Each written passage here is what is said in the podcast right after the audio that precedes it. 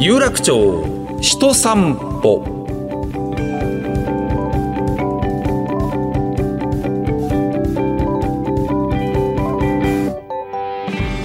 どうもラジオパーソナリティの上柳正彦です。ポッドキャストでお送りしている有楽町人散歩。まあ、相当にかなり久しぶりの配信となります。え実は今回はですねこのプログラムのメインプロジェクト有楽町歌作り計画で最優秀賞を獲得した、まあ、滋賀県が生んだポップバンドとこういうふうに一応なっております。ゴリラ祭りズの3人をお招きしてお話を伺っていきたいと思います、え、メンバーが古賀彩人さん、え、平野俊さん船越祐樹さんこういうふうになっておりますね、えー、大体皆さん20歳19という感じでございます。この3人が今レコーディングで東京に来ていてもうほぼその作業は終わったという感じです。レコーディングではいろいろ貴重な体験をねしたんじゃないかと思います。私もちょっと顔出しましたんで。さあこの後ゴリラ祭りズ3人の登場です。有楽町人散歩。上柳正彦がお送りしている有楽町人散歩今日のお客様はですね滋賀県が生んだポップバンドゴリラ祭りーズの古賀彩人さん平野俊さん船越祐樹さん3人がもう座ってますこんにちはよろしくお願いしますせーのゴリラ祭りですよろしくお願いしますそんな決めたんですね決めたんですね お揃いのパーカー着てますね作りました。はい。で、これあのギターボーカルの古賀君にちょっと説明してもらいましょうか。ど自分たちで作ったんですかこれは？はい。今なんかデザインだけ作ったら勝手に作ってもらえるみたいなのがあって、はい、お揃いのパーカーを作りました。全面にあのゴリラ祭り図ってでっかく書いてそうですね。ゴリラカタカナで祭りが漢字。で棒線引っ張って図がカタカナ、はい、で背中もイラスト入ってるんですよね。はい。背中にロゴが入っております、はいこれはねなかなかよくできたロゴでゴリラの顔なんですけど可愛らしい顔で、はい、えー、丸い感じなんですけどこのデザインは誰がやったんですか？これは僕が考えました。いろいろやってるんですね。じゃあまあせっかくですから一人ずつねちょっと簡単な自己紹介、えー、担当楽器とかその辺もねちょっと話してもらいながら。では正面の古賀君からいきましょう。はい。えっ、ー、とゴリラ祭りズのギターとボーカル担当の古賀ですはい。よろしくお願いします。この声がですねマイクに柔らかく乗るんですよね。ありがとうございます。はい。あの音楽プロデューサーの本間明光さんも絶賛をしていましたね。すごいありがたいです。ねはい。ほとんど褒められたことなかったんでめちゃめちゃ戸惑ってます。歌がうまいねとかそういうようなことってあったんですか今まで？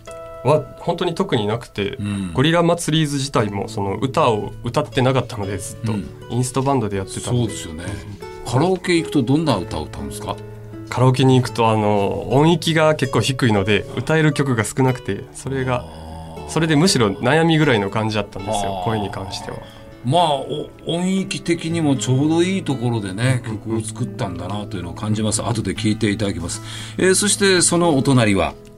えー、ゴリラ祭りズの、えー、鍵盤ハーモニカ担当の船越です。よろしくお願いします。はい、もうこの有楽町のこのゴリラ祭りズの作品というのはピアニカが非常にですねこう印象的ですよね有楽町の歌はね。あそうですね、うん、まあ、でもいろんな曲で使われてたりはすると思うんですけど、うん、でもこういうふうに前面に押し出した曲っていうのはあんまないと思うんで、うん、そこは結構特徴的かなとは思いますね。しかもだからレコーディングの時なんてのは結構ねブースの中に一人ポツンと置かれて、ね、マイクが一本立って、はい、なんかもう本当にどうすればという状況だったと思うんですけどもほとんどミスなくいっちゃいましたよね。そうそうですね。思ってたよりはっていう感じですね。もっとすごいことになってしまうんではないかと思ってたんで、うん、それに比べたらまだましやったかなっていう感じです。いや船越君のそのいい感じのピアニカの音色を聞いた瞬間にあこれ大丈夫だって多分みんな思ったと思いますよ。みんな思ったと思います。はいそして僕のお隣に座っています。リコーダー担当の、えー、平野俊です。お願いします。はい。これまたリコーダーも大切なね。えー、この楽器でございますこの有楽町の歌にとって、えー、リコーダーは初めて平野君が吹いてるのも見たし持ってるリコーダーを見たんですけどちょっとよさよさげな感じのリコーダーでしたね。いやそうですね。あのー、まあ小学校でまあ買うというか、うん、使うのはプラスチックなんですけそうプラスチック製のものですよね。あのー、一応僕が使ってるのは木で作られたやつで、まあそれでも安い方なんですけど、うん、まあ、一応キーのいいやつで音も出しやすいんです。あいいいい音だったですね。やっぱりあの平野君はクリコーダーカルテットとかね確か好きだったんですよね。そうですね、うん、あの方々のやっぱりリコーダーなんてのはもっといいもの使ってるんですかやっぱり。本当にそうだと思います。あるんだそんな高いものが。はい。僕もあ大体1万円台なんですけど、もうそんなん序の口というか一番安い部類木の中でも一番安い部類で、もう本当は3万5万10万とか使うのが普通みたいな感じだと思います。まあでもいいいい音出してましたよ。俺もねリコーダーってのは緊張するとなかなか難しいんじゃないのかなというふうに思ったんですけども完璧だったですね。ありがとうございます。緊張しなかったですか？しました。緊張はしてたな。緊張はしましたいやわかる。あの音響ハウスという銀座あのちょっとまあ行った新富町とか築地に近いところにあるまあ超名門のね、スタジオでありとあらゆる佐野元春さんとか坂本龍一さんとか、えー、細野晴臣さんとか、まあ、そういった方々がもうね、えー、使ってらっしゃるまあ憧れのミュージシャンにとって場だと思うんですけども。聖地ですね本当に。そこにひょいと連れてこられて。さすがにねあの最初会った時にはうわこの子たち大丈夫かという。完璧親戚のおじ。の気持ちになりまして。知らない大人がたくさんいたから。知らない大人に。誰が誰か分からない。込まれちゃっててね。ええー、まあでも自分たちの世界をちゃんとあそこで作ったなというふうに思ったんですがあの古賀君、はいミュージシャンの方が参加していただいて、あれがすごかったです。ちょっとその方を、どなたが参加してくださったかぜひ言ってください、はい、えっとベースに浜岡本さん。すごいでしょ。浜岡本さんがいるんですよ。はい。めちゃくちゃでした本当に。サラサラの髪の毛を真ん中から分けてね「どうも」なんて来て。えらく自然体な方だったんですよね。そうでしたね。ねえ。話しやすくて。ねえ。優しかった。はい。そしてドラムスは？ドラムスが伊藤大地さん。はい。酒ロックの伊藤大地さんがね大好きなんで本当に。あ好きだったんだ。大好きだったんですよ。よくできたねその前で。本当にねあのメンバーのキャスティングみたいな話し合いがあった時に、はい、本間さんがあの伊藤大地君でいいんじゃないって言って最初冗談やと思ってたんですけど本当にそうなると思わなくて感動でした。あの浜岡本さんとか大地さんの提案というのはあ本間プロデューサーの本間さんがもうはいそうですそうです。持ってこられたんですか、やっぱ大大プロデューサーなんですね。それは思いました。私と話をした時このコーナーではずっとサバのさばき方の そんな話してて大丈夫かなと思ったんですけどさすがだったな。本間さんのこうプロデュースっていうのは、えー、船越君どうでしたか？あそうですね。なんか初め思ってたのは本間さんが主導というかもう1から10までほんまに全部指導っていう感じだと思ってたんですけれどもなんか意外とこっち側が主導主導というかこちらの意見を中心にあの進めていくっていう感じですごくやりやすかったというかそういう感じでしたね。あのプロデューサーの本間明光さんは皆さんがレコーディングのブースに入ってる時にこちら側のコンソールルームの方でおっしゃっていたのは細かいんだよ彼ら。細かいんだよね。言われてた。すごいす。ごいよ彼ら。ってずっと言ってたんですよ実は。本当ですか？彼らは自分自身ですごいと思ってないタイプの人たちだよね。ずっとおっしゃってましたよその前のバージョンというか僕たちが作ったバージョンの時は本当に何回も何回も撮り直しができたんで、うん、散々何度も何度も撮り直して作ったものだったんで、レコーディング本当に何時間とかいうのがなかったから、ついつい直したいとこがいっぱい出てきて、何回も撮り直したな確かに。えー、そしてそのベースを務めてくれました、えー、浜岡本さんとドラムスの大地さんに関しては本当どうでしたか？平野君。いやあのめちゃくちゃ話しやすくて。いや、うん、あのプロに会うっていうこと自体が初めてで、もう話しにくい雰囲気で、うん、もう会っただけでもう体固まるみたいな想像してたんですけど、うん、めちゃくちゃ話しやすくて、そのレコーディングそのドラムとベースとピアニカリコーダーで一回合わせ合わせて、でそれでレコーディング自体はすぐ終わって、その後なんかおしゃべりタイムみたいなのが始まったんですけど、めちゃくちゃ盛り上がって楽しかったです。確かにあのレコーディングがまあゆやアマチュアの皆さんですからそれが音響ハウスに来てすごいキッキーとメンバーに囲まれてどれぐらいかかんだろうと思ったら40分ちょっとで終わりましたもんね。本当にそうでしたね、2回ぐらい通しでやって終わったな、確か本間さんはねあのワンテイクでいけますよきっとってずっとおっしゃってたんですよ、えーでも本当2回やってね。うんいやでもやっぱ浜岡本さんとか大地さんとかすごいもんですね。本当にすごかったです。一回聞いてちょっと打ち合わせして「はいあもうやるの?」みたいな感じだったですもんね。本当にね。うんそしてゴリラ祭りーズの皆さんがですねちょっと面白いことやりまして星野源さんの「創造」というですね非常にあのいい曲なんですけど僕らにとってみるともう複雑回帰なおもうリズムとお音階なわけですよ。どうやってレコーディングしたんだこれみたいなものを実はこのゴリラ祭りーズの古賀君船越君平野君はカバーしたんですよね。はい これがまたいいんですよね。ありがとうございます。ざいますありがとうございます。えっとギターとピアニカとそれからカホーンとあとは？ベースとベーリコーダーがスとリコーダーが入ってたのね。これがとっても良くてでそれをまた本家本元の星野源さんが映像を見て音も聞いてくれたんだよね。そうなんですよインスタグラムのストーリーズに上げていただいて感想も書いてくれたんですよね。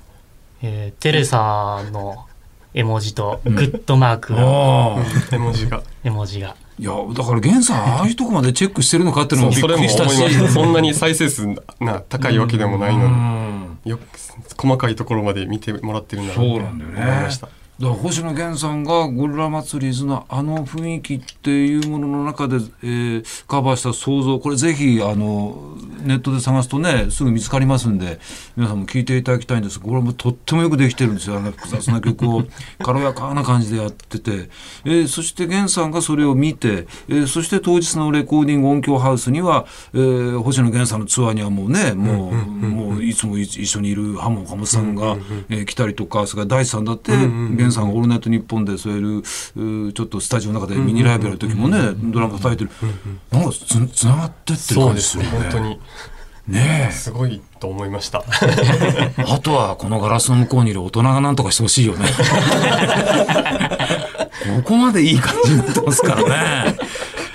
あと直接つながればねあと他でね、俺も直接伝えたいのよ。ゲンさんがオールナイトニッポンやって、僕がその後の後の番組やってるので、その真ん中に Creepy Nuts が入るので、でも時々僕が、そうですね、えースタジオにちょっと、おまあ4時前ぐらいに行くと、まだ星野源さん、オールナイトニッポン終わって、打ち合わせしてる時あるんですよ。だからその時ね、時々会えるので、早く帰っちゃう時もあるんだけど打ち合わせする時はね結構いらっしゃるんでその時にねあもうこれ僕からもね微力ながら「あのゴリラ祭りですうちうちの親戚なんですけど」つってちょっとなんとか耳にこじ入れようとね思ってるんで。ぜひお願いしますはい。まあ、僕はそれぐらいしかできないですけどね。はい。さあ、ということで、これから、あの、ちょっと音源を聞いていただきますけども、えー、元々のものから、また、あの、本間さんのアイデア、さ3人のアイデア、いろいろあって、いろいろもう楽器、ちょっと加わったりしてます？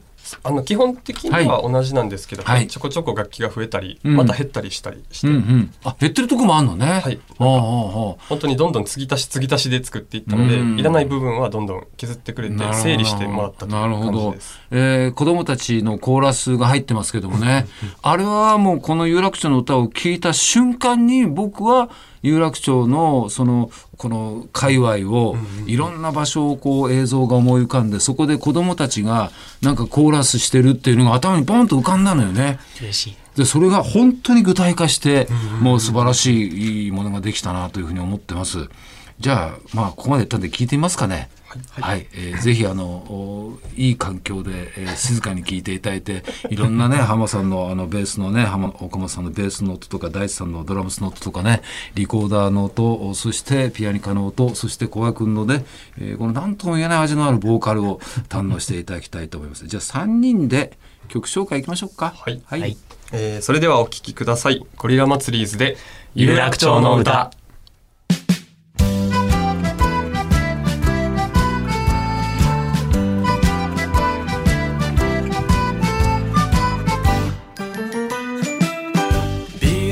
ラ配りを交わしながらおしゃべりする学生たち。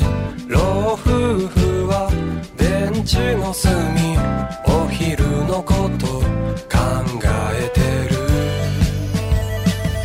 大人になれば行ける場所。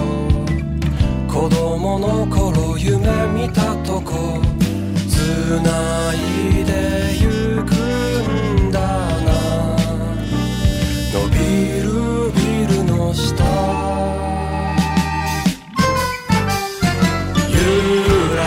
ゆらゆら有楽町輝くような未来へゆらゆらゆら有楽町つながるような気がしているよ古時計はこんな時も街の移り眺めて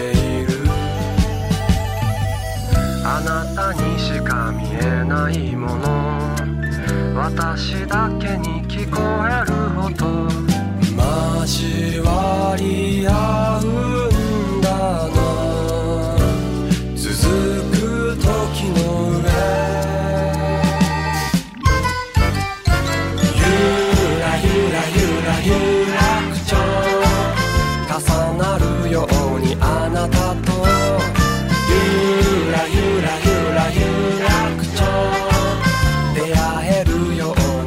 がしているよ。つながるような気がしているよ。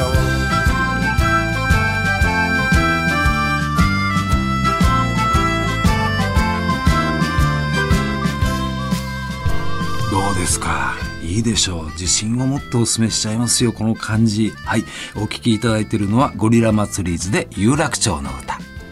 えー去年の夏にね、えーこの有楽町歌作り計画に応募してくれて、えーまあスタッフがさすがに荒寄りはいろいろしてくれてでも最初に僕聞いたのが30曲ぐらいだったかな。やっぱその時に強烈にやっぱ印象残ってますね。その中のやっぱり数曲の中の一曲ですからね。あのグリグリって丸つけたの。本当だよこれだよって見せたいぐらいね 思ってるんですけども。あーいやでもよかったですね。本当にね、ええまあとはいえ3人はですね実はあの古賀君が滋賀大学の2回生で、えーそして平野君が鳥取大学の1回生か、えーえーそして船越君が同志社大学の1回生で 住んでるところがね 滋賀大津出身のみんながもうそれぞれにね行ってまあでもリモートっていうものがひょいとこのネット使ってできるんでいい時代になったよねこれね。本当にそうです。ねえネットなければもうそれっきりのことになっちゃうもんね今ね。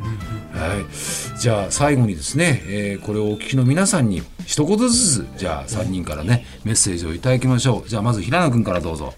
えーっと、えー えーっと、ありがとうございます。聞いてくれて、リコーダーの音楽しんでください。頑張って録音しました。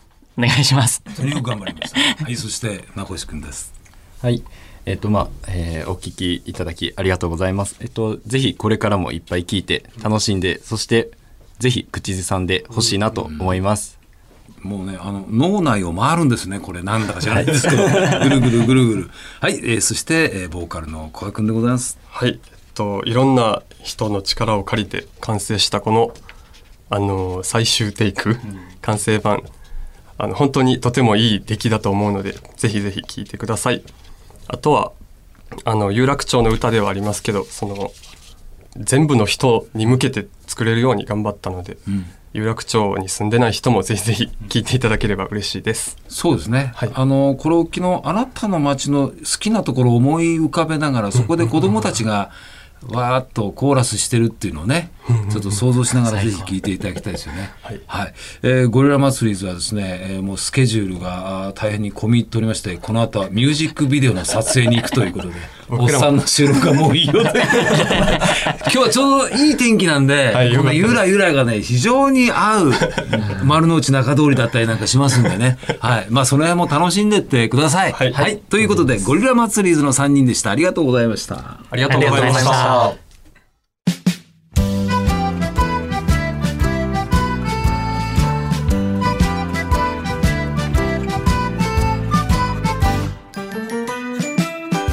さあ今回は有楽町歌作り計画で最優秀賞に輝いたバンドゴリラ祭りの3人ゲストにお迎えいたしました。私自身もですね音響ハウスに足を踏み入れるのは初めてでございましてここかっていう結構舞い上がってたんですけども、えー大丈夫かなこの子たちはなと本当にねこの子たちはという親戚のおっさんの気持ちになったんですがいや始まった途端にねなんかもうああこの空気を楽しんでるな、えーやっぱ今の若い人たちはすげえなというふうにね本当に思いました、えーぜひゴリラ祭りーズそして有楽町の歌これからも可愛がっていただきたいと思います。有楽町歌作り計画から彼らの楽曲有楽町の歌を聴くことができます。他にも有楽町をテーマにした楽曲がいろいろアップされています。ぜひお聴きになってください。インターネットで有楽町歌作り計画これで検索をしてください。日本放送のホームページからのバナーもリンクしております。ということでお時間です。お相手ラジオパーソナリティ上柳正彦でした。古時計はこんな時も街の移り眺めている。あなたにしか見えないもの。私だけに聞こえる音